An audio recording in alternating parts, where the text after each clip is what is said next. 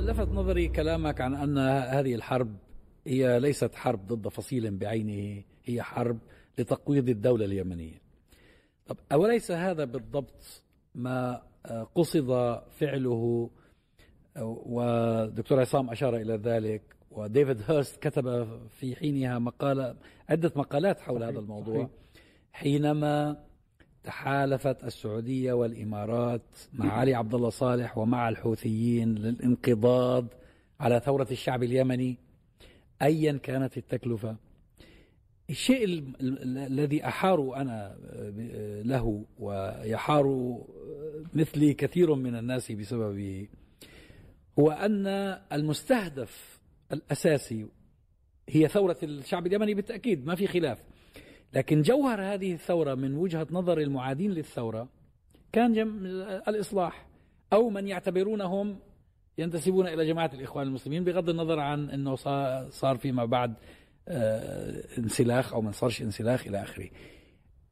ثم بعد ذلك يتشكل تحالف تقوده المملكة العربية السعودية والإصلاح الذي استهدفته السعودية والإمارات ابتداء يصبح جزءا من هذا التحالف. والآن فيما نرى سواء صح ما ورد في مقال فرناندو ولا ما ولا ما صحش أو صح جزء منه. الإصلاح يستهدف من قبل التحالف. من قبل الجنوب من قبل التحالف من قبل الجنوبيين مش الجنوب يعني من قبل الفصائل. آه, آه ومن قبل التحالف ومن قبل الحوثيين. يعني هو ضحية ولكن في نفس الوقت كأنه في فت في نوع من غياب الرؤية في فترة من الفترات أم أنه نحن مش فاهمين القضية؟ يعني ربما نحن غاب عنا شيء في هذا في هذا الحدث وخاصة لما لما بطول الصراع آه، تبدأ الجزئيات آه، تتضخم فتحجب الرؤية عن الكليات. إشارة الأستاذ فؤاد للمشروع الوطني أنا أعتقد أنها آه، يعني تحدد بوصلة ما يحدث اليوم. على الساحة اليمنية.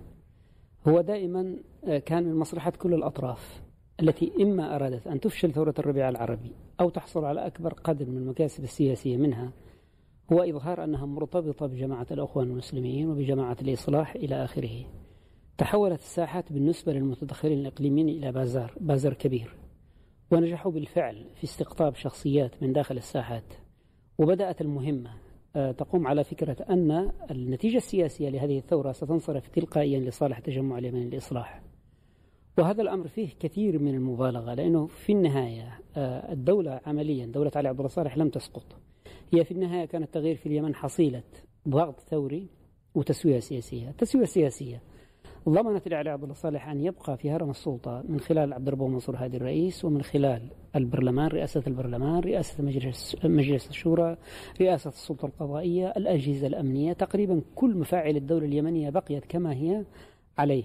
آه، لكن آه، هناك خلفية ينبغي أن نشير إليها. في 2006 عندما دارت أول انتخابات فيها نوع من التنافس عندما قرر اللقاء المشترك عندما كان لا يزال كتلة معارضة متماسكة إلى حد ما. ترشيح شخص واحد هو آه، فيصل بن شملان. آه،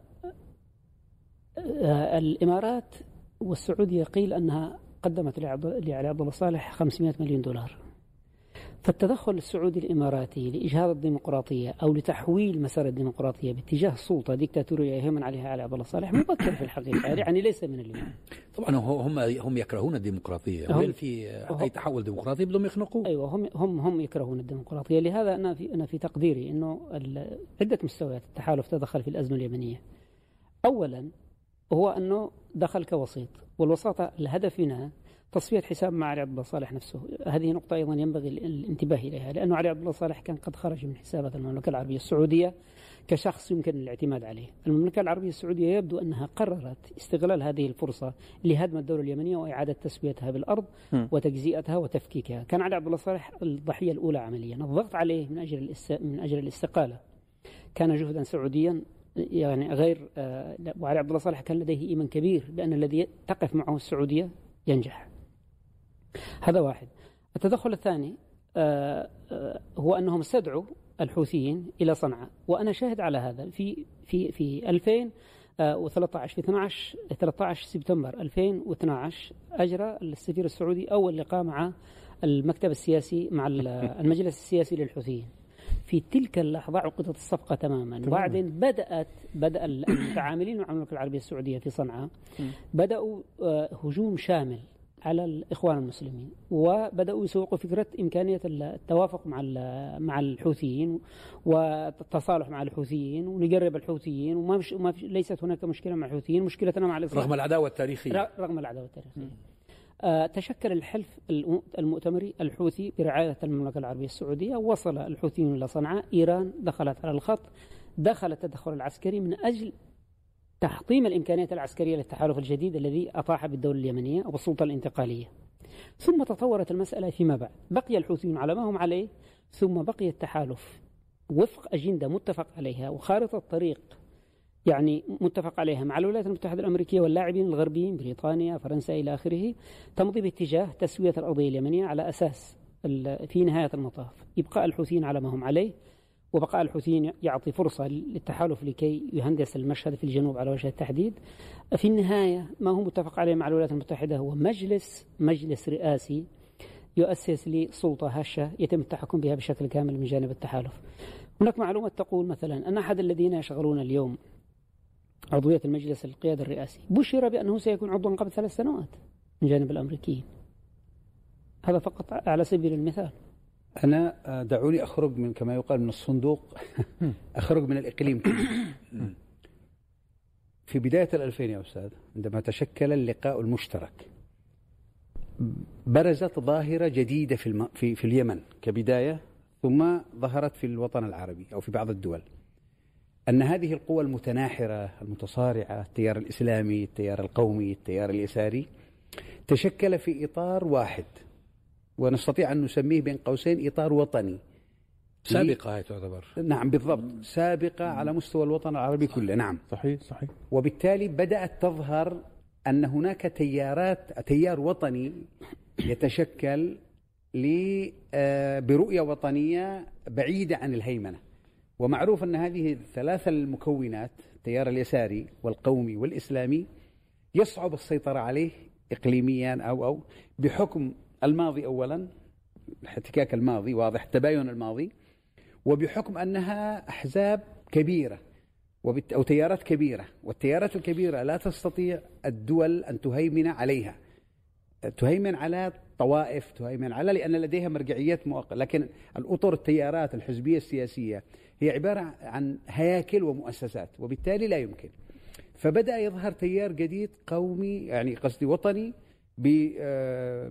بمكوناته الإسلامي واليساري وبدأت أول محطة من ال ال ال الإثبات على ذلك اختيار رئيس واحد لهذه التيارات مرشح واحد للرئاسة. مرشح واحد مرشح للرئاسة, واحد للرئاسة نعم. وهو المهندس فيصل بن شملان رحمة الله عليه. الله.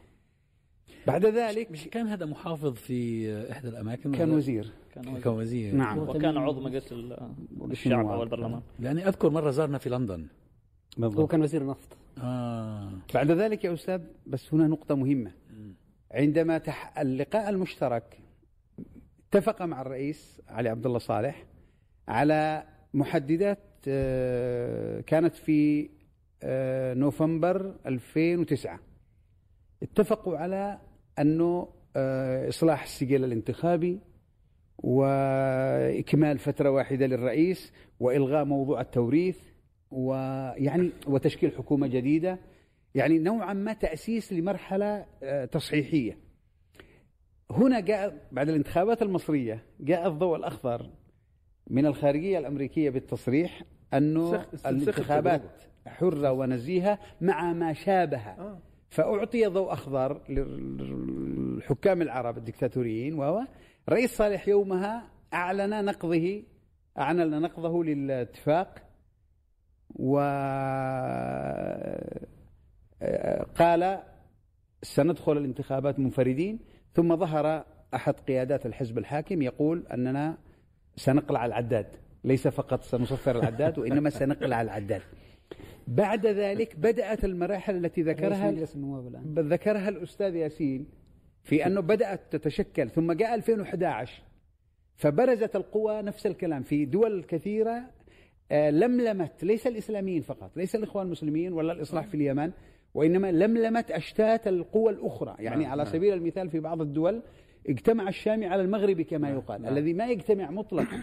ولهذا أنا أتصور أن صانع السياسة الاستعمارية الذي لا أحد يستطيع أن ينكر آه، هيمنته وأنتم تلاحظون الرئيس الفرنسي ماذا يصنع في لبنان هو الحاكم بأمره. يعني ما باقي إلا بس فقط يطخ ملاطيم يعني السياسة اللبنانيين. نفس الكلام بريطانيا في المحافظات الجنوبية و وبالتالي بدأ الإيعاز إلى الإقليم آه، بالتحرك بقية الخطوات. في نقطة مهمة ينبغي أن تصحح. ليس بين الإماميين وبين الدول المجاورة وتحديد السعودية أي خصومة سابقة. لا بالعكس. هم كانوا. يعني- حلفاء أيام الحرب. الله ينور عليك. تمام. ولهذا الآن هناك شغل دولي شغل دولي من المخابرات الأمريكية والبريطانية لإقناع الأشقاء في المملكة العربية السعودية بقبول الحوثي. لكن السعوديين اشترطوا قطع العلاقة مع إيران. فأنا أتصور أن الحوثي إذا إذا قطع العلاقة مع إيران فسيكون حليف إيه بس السعودية ثلاثين. الآن آه، علاقتها ب- بإيران تتحسن. يوما بعد يوم. أي أوكي في في إطار لي الأذرع وإلى آخره. هي العلاقات الدولية ما فيش. فيها ثوابت. لكن بس فقط أنهي. أنهي يا أستاذ أنا اسف تحولات دكتور. أنهي. إلا أن إيران قد استبقت هذه الأحداث كلها فلديها جناح قوي جدا في ميليشيا الحوثي يصفي التيارات التي ترفض هيمنة الاثني عشرية الإيرانية ومشروع إيران على المذهب الزيدي وعلى وعلى الحوثيين. قصدك ضمن التجمع الحوثي؟ في إطار الحوثي. ولهذا صفي الدكتور محمد عبد الملك المتوكل وصفي زميلي النائب في البرلمان الدكتور عبد الكريم جدبان وصفي الدكتور أحمد شرف الدين. كل من ربما يفتح خط في أنه يعود الإماميون إلى مشروعهم الإمامي الهاشمي بتواؤم وتنسيق مع الإقليم هؤلاء الآن المخابرات الإيرانية تصفيهم لأنها تريد أن تبقى القبضة وتريد أن تبقى ميليشيا الحوثي مثل الحشد الشعبي ومثل حزب الله أداة من أدواتها ومخلب من مخالبها. فهنا الآن المحك نوعا ما. أنا أظن يعني أنه ال- القضية اليمنية الآن آه، يمكن أن ينظر إليها بل, بل يجب أن ينظر إليها كجزء من كل. آه، هناك مشهد أوسع آه، ومخطط أكبر.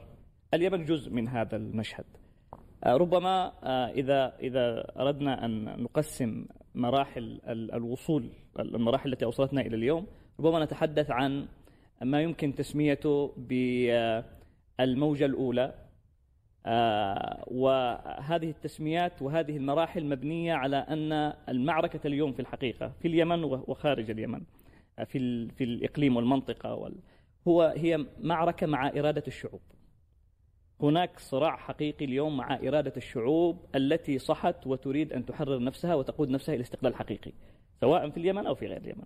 الموجة الأولى كانت ثورات الاستقلال التي أخرجت المستعمر المباشر الخارجي وسلمت الأمور بعد ذلك للأسف للمستعمر الداخلي آه، يعني لأن لأنجال المستعمر. لأنجالهم وتلاميذهم. نعم. الموجة الثانية كانت الربيع العربي. كانت ضد هؤلاء الأنجال. الموجة الثالثة هي هذه الموجة التي نعيشها اليوم وهي موجات المقاومة لمشاريع الاستعمار وأنجالهم. هذه الموجة الثالثة هي ليست موجة يمنية بل هي موجة عربية وموجة للشعوب الحرة بشكل عام. أنا أعتقد أنه هذا هذا المسار الكلي.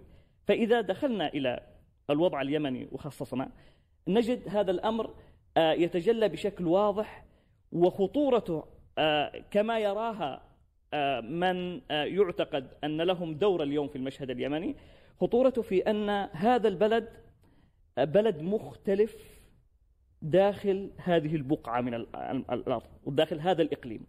هذا البلد أقرب إلى روح الإرادة الشعبية من كل البلدان التي حوله. هذا البلد الجمهورية الوحيدة في محيط ملكي. وهذا البلد الديمقراطية الوحيدة رغم بدائيتها في محيط آه، استبدادي. وهذا البلد هو البلد الوحيد الذي لديه حرية آه، إعلامية مشهود لها رغم ما حصل لها من من من من, من آه، إشكالات. هذا البلد بالنسبة ل- لمن يرى هذا الصراع بهذا المسار يراه خطير جدا. هذا أقرب البلدان وهذا الشعب أقرب الشعوب إلى أن يصل إلى استقلاله المراد. وكاد وكاد. وكاد بالفعل. عندما دخلنا مؤتمر الحوار الوطني وأنا عضو هذا المؤتمر دخلنا فوجدنا آه، صراعات عجيبة جدا كلها ما قبلية. هناك فئات جاءت آه، بمشروع ما قبل 62 وهناك آه، اللي هو ثورة 62 وهو الإماميين وغيرهم وهناك من جاء بمشروع ما قبل 63 14 أكتوبر المشروع الاستعماري وهناك من جاء بمشروع ما قبل 78 وهناك من جاء بمشروع ما قبل 90 الوحدة وهناك من جاء بمشروع ما قبل 94 وسماه تصحيح الوحدة فجاء كل بمشاريع أغلبها ما قبلية يعني وبالتالي كلهم جاء بروح ماضوية. هذه الروح عادة آه، تحمل أحقاد ولا تبني مستقبل. لكن استطاع استطاع الروح روح 2011 الروح الوطنية التي غلبت في هذا المؤتمر استطاعت أن تخرج بعد هذا الصراع الحواري على الطاولة استطاعت أن تخرج برؤية ما بعدية واستطاعت أن تتحدث عن ما بعد 2013 لا ما قبل 62 وما قبل 78 هذه القصة هذه القضية كانت خطيرة لمشروع إيقاف تحرر الشعوب واستقلالها. وبالتالي ما أن كاد مشروع دستور الجمهورية اليمنية الجديد يجهز وننتقل إلى مرحلة الاستفتاء الشعبي عليه حتى تم اختطافه وتم الانقلاب على كل تلك المخرجات. انقلابا في الحقيقة على إرادة الشعوب التي أرادت أن تصحو. هذه هي النقطة الحقيقية والتي سارت الأمور بعد ذلك في مسارها من الإسقاط السلطة الشرعية في صنعاء إلى تتبعها إلى عدن إلى إعادة هندستها. هذا كله آه، ابتداء ثم وصلت اليوم إلى إعادة هندستها بما يسمى تحويل الرئاسة إلى مجلس قيادة رئاسي. هذه إعادة هندسة. كلها استهدفت فكفكة هذه الإرادة التي تجسدت في 2011 وكادت أن تصل بعد مؤتمر الحوار إلى أن تكون دستورا وقانونا وثقافة بين الناس تصنع لهذا البلد مستقبل كبير. أنا عندي إضافة على كلام الدكتور شوقي لأن الموضوع ده تحديدا كان يعني صلب رسالة الدكتوراه اللي أنا حصلت عليها من كلية الاقتصاد والعلوم السياسية. ما حدث في الفترة العشر سنوات الأولى بعد أحداث 11 سبتمبر كان إعادة هيكلة المنظومة اللي قال عليها الأستاذ فؤاد إعادة الهندسة. إعادة الهندسة كانت مرتبطة بمبادرة كبيرة جدا أطلق عليها مبادرة إصلاح الشرق الأوسط. ومبادرة إصلاح الشرق الأوسط أول من أطلقها كان كولين باول وزير الخارجية الأول في الولاية الأولى لجورج بوش أحد مكوناتها وده يعني حصل منها النتيجة في غاية الأهمية والخطورة. أحد أهم الأركان اللي قامت عليها المبادرة هي تعزيز قدرات المجتمع المدني. والهدف من تعزيز قدرات المجتمع المدني علم غائب مفقود عندنا كعرب علم تنظيم المجتمع. علم تنظيم المجتمع. تنظيم المجتمع بمعنى أن والله هذه المجتمعات العربية تمثل لنا النظم السياسية فيها تمثل حلفاء استراتيجيين للولايات المتحدة الأمريكية. ولكن رغم الشراكة ورغم التحالف فإن من استهدف الولايات المتحدة في أحداث سبتمبر 2001 كانوا من المحسوبين على أهم الحلفاء اللي هو مصر والمملكة العربية السعودية. وبالتالي في هذه الحالة هذه المجتمعات تحتاج إلى حلحلة حلحلة أوضاع إعادة ترتيب أوضاع. ولن يتم ترتيب هذه الأوضاع إلا بتعزيز قدرات المجتمعات المدنية. فظهرت آه، ظهر اللقاء المشترك في, في اليمن وظهر عندنا حركات جماعات ضغط كبيرة زي حركة 6 إبريل على سبيل المثال في مصر. وأيضا في نفس التوقيت فرض على حسني مبارك أن يجري انتخابات في 2005 ولكن زي ما قال الدكتور شوقي اللي هو مش نصفر العداد ده إحنا هنشيل العداد. هنشيل العداد عملها حسني مبارك في انتخابات 2010 لا مجال بالمطلق عندما فاز الإخوان كتلة الإخوان بكتلة تصويتية كبيرة في برلمان 2005 في 2010 جاء رئيس لجنة السياسات في الحزب لن يفوز أي معارض أيا كان. وكان هذا بمثابة القشة التي قصبت ظهر البعيد أنا عندي إشكالية كبيرة جدا في هذا الملف. إن إحنا عندما نتحدث آه، معظم النظم السياسية العربية معظم النظم السياسية العربية بتحاول تصوير الأمر على أنه ثنائيات. ثنائيات. وده احد أهم التحديات اللي بتواجهها التجربة في اليمن وبتواجهها التجربة في في مصر. لأن أنا برضو من الأمور المهمة. إن آه، كنت قبل قبل الهوا بقول لأخونا ياسين إن قضايانا واحدة. ليه قضايانا واحدة لأن تقريبا بيتم استنساخ نفس التجارب بنفس الأدوات بنفس الآليات ولكن بأسماء ومظلات مختلفة. بنفس في نفس الحال في نفس هنا ان يتم تفريغ التجربة في مصر تفريغ تجربة التحول السياسي في مصر بين ثنائية العسكر والإخوان نفس الأمر. يتم تفريغ التجربة في اليمن على أنها آه، آه، الحوثيين وال والإخوان المسلمين أو الإصلاح أو حزب الإصلاح أو الإخو... الإصلاح وبعض الفصائل أو التيارات الجنوبية. هذه الثنائية كارثية لأنه في الأخير عندما بدأت الثورة الشعبية في مصر أو عندما بدأت الثورة في مصر في 25 يناير وعندما بدأت في اليمن في 11 فبراير كانت المكونات الصلبة من خارج التنظيمات. من خارج التنظيمات. المكونات الصلبة التي شاركت في الميادين وملأت الميادين لم تكن من تنظيم الإخوان المسلمين في مصر ولم تكن من الإصلاح في اليمن ولكن من مكونات وطنية مختلفة. وبالتالي فكرة أن تكون كل هذه الحملات الاستعدائية التي تقوم بها النظم السياسية موجهة نحو فصيل معين وأنه يشكل الخطر الأكبر على المجتمعات هذا ليس جوهر القضية. جوهر القضية أن هذه النظم السياسية في المنطقة العربية ضد أي حركة تغيير سياسي ضد أي نموذج ديمقراطي يمكن أن ينشأ في أي دولة عربية دون استثناء. زي ما قال فؤاد أنت بتتكلم على نظام شهد انتخابات ونظام شهد أحزاب ونظام شهد آلة إعلامية ونظام جمهوري في بيئة ملكية، كل هذه المؤشرات تدفع باتجاه استهداف استهدافه استهدافا ممنهجا.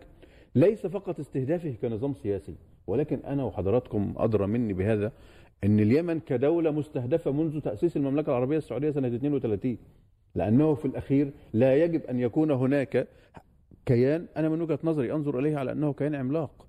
من المنظور الاستراتيجي من المنظور البشري من منظور الثروة الثروات الطبيعية في على الأرض اليمنية. واستهدافه من جانب المملكة كنظام سياسي تأسس سنة 1932 استهداف ممنهج وواضح عبر عمليات ممتدة. هم بيعتبروه شوكة في خاصرتهم. حرفيا حرفيا. وكل السياسات التي تتم من وجهة نظري وقد ذكرتها يعني أتذكر دكتور شوقي دكتور دكتورنا الحبيب إن في 15 مارس 2015 في في مارس 2015 عندما بدأت عمليات التحالف ضد اليمن كنت على الهواء مباشرة في هذه الليلة. وسألني سؤال مقدم البرنامج تلغرافات وجهها إلى ما يلي؟ المملكة العربية السعودية أو النظام في المملكة العربية السعودية. قلت نصا سيكون اليمن مستنقعا لن تخرجوا منه إلا مهزومين. قال لي وجه رسالة للجيش المصري إذا تدخل في حرب اليمن قلت نصا. وال- والتسجيل موجود. قلت نصا. كما أعدنا جثث جنودكم في 1963 سنعيد لكم الجثث إذا تدخلتم في 2015 فقام قايل لي هو أنت يمني ولا مصري؟ قلت له لا دي تجارب تاريخ. ولكننا لا نتعلم من تجارب التاريخ محاولة استهداف دولة بهذا الحجم وكيان بهذا الحجم بهذا الاستهداف الممنهج لتدمير إمكانياته وقدراته ليس فقط لن أقول مؤامرة ولكن خطط معلنة وسياسات ممنهجة تشارك فيها الإمارات كرأس حربة تشارك فيها النظام السعودي كرأس حربة وهدف استراتيجي برعايات دولية كبيرة أخطرها وأهمها الولايات المتحدة الأمريكية. لكن في في نقطة مهمة حتى لا نبالغ في مسألة الجمهورية والواحة الجمهورية. بطبيعة الحال السعودية نجحت في تحويل الدولة اليمنية إلى تركة. متنا... متنازع تركة. عليها. تركة متنازع عليها. بينما فعندما نقول أن السعودية ستغرق في المستنقع اليمني لأنها تستهدف الدولة اليمنية أي دولة نقصد؟ في الحقيقة الدولة متنازع عليها الآن. بين السع- الإمارات والسعودية متنازع عليها. بين السعودية ومين؟ السعود السعودية والإمارات اليوم. السعودية في السابق بعد آه تقريبا يعني منذ 63 أنشأت اللجنة الخاصة. اللجنة الخاصة هذه لعبت دور خطير جدا في تاريخ اليمن ال- المعاصر. هي بعد حروب انتهاء حروب الثورة في في في 68 عمليا سيطرت على النظام الجمهوري في صنعاء. وبدأت اللجنة الخاصة تصنع قادة الجمهورية العربية اليمنية في شمال اليمن. بكل ما تعني الكلمة من معنى تصنع رؤساء سيئين للغاية. سيئين. آه عديمي الكفاءة. آه مناطقيين. وربما مذهبيين. باستثناء رئيس واحد. الرئيس هذا اسمه إبراهيم الحمدي. وإبراهيم الحمدي كان وطنيا لكنه نشأ في كنف المملكة العربية السعودية. وكان عليه علامة استفهام فيما يتعلق بموقف والده وموقفه الشخصي من الجمهورية من الثورة ثورة 1962 هو ظل يقدم نفسه على أنه رجل السعودية. لكن عندما تسلم السلطة أوصلته السعودية إلى نائب القائد الأعلى إلى نائب القائد العام للقوات المسلحة ونائب رئيس وزراء آه، ثم تولى السلطة مباشرة. بعد أن تولى السلطة بدأ يظهر أجندة متصلة ربما بالتيار القومي. صفته بطريقة مهينة. هذا اغتيل مش؟ آه، صفته بطريقة مهينة. يعني كانت تصفيته رسالة واضحة لكل الطبقة السياسية في صنعاء بأنه إذا فكرتم تخرجون من تحت الأجندة أو تحت العباءة السعودية سيكون مصيركم مصير هذا الشخص وهو شخص محبوب جدا على المستوى الشعبي. جاء بعد بعده رئيس متواضع الإمكانيات جدا ومتحمس جدا للسعودية ومقاول من ضمن المقاولين. ثم قتل وجاء بعده علي عبد الله صالح من نفس الطينة مع أنه يتمتع بذكاء شخصي إلى حد ما لكنه ذكاء سيء ذكاء سلبي وظفه لصالح بناء شخص يعني سلطة خاصة تحت مظلة المملكة العربية السعودية. فعمليا الذي قلق المملكة العربية السعودية ليس في ال من الجمهورية اليمنية نفسها من النظام الجمهوري في اليمن وإنما من لحظة التغيير الاستثنائي التي حدثت في صنعاء في سياق تغير إقليمي كبير جدا يعني أوصل ربما قوة تغيير وقوة ديمقراطية وأخرج عمليا الحوامل السياسية للربيع العربي وهي الجماعات الإسلامية. من عباءة المملكة العربية السعودية لأنه دعونا نعترف بأن الأخوة المسلمين كانوا جزءا من الأجندة السعودية. صحيح أن لهم. صحيح أن لهم نعم. مشروع نعم. لكن في النهاية كانوا جزء من الأجندة السعودية. ووفرت لهم توظيفية دكتور؟ وظيفية نعم نعم. يعني تم توظيفهم تم توظيفهم بشكل الظروف التي ألجأتهم إلى ذلك. نعم لكن في النهاية تم السيطرة عليهم. فلحظة التغيير هذه أقلقت السعودية فقضت على فكرة التغيير بدأ من مصر واليوم أطمأنوا أنهم قضوا على التغيير في منبع ثورة الربيع العربي في تونس. اليوم في اليمن لم يعد لم يعد يق... السعودية لم تعد تقلق من مسألة التغيير. هي اليوم معنية بهندسة ما بعد هذه الحرب. وكل الاحتمالات والسيناريوهات يعني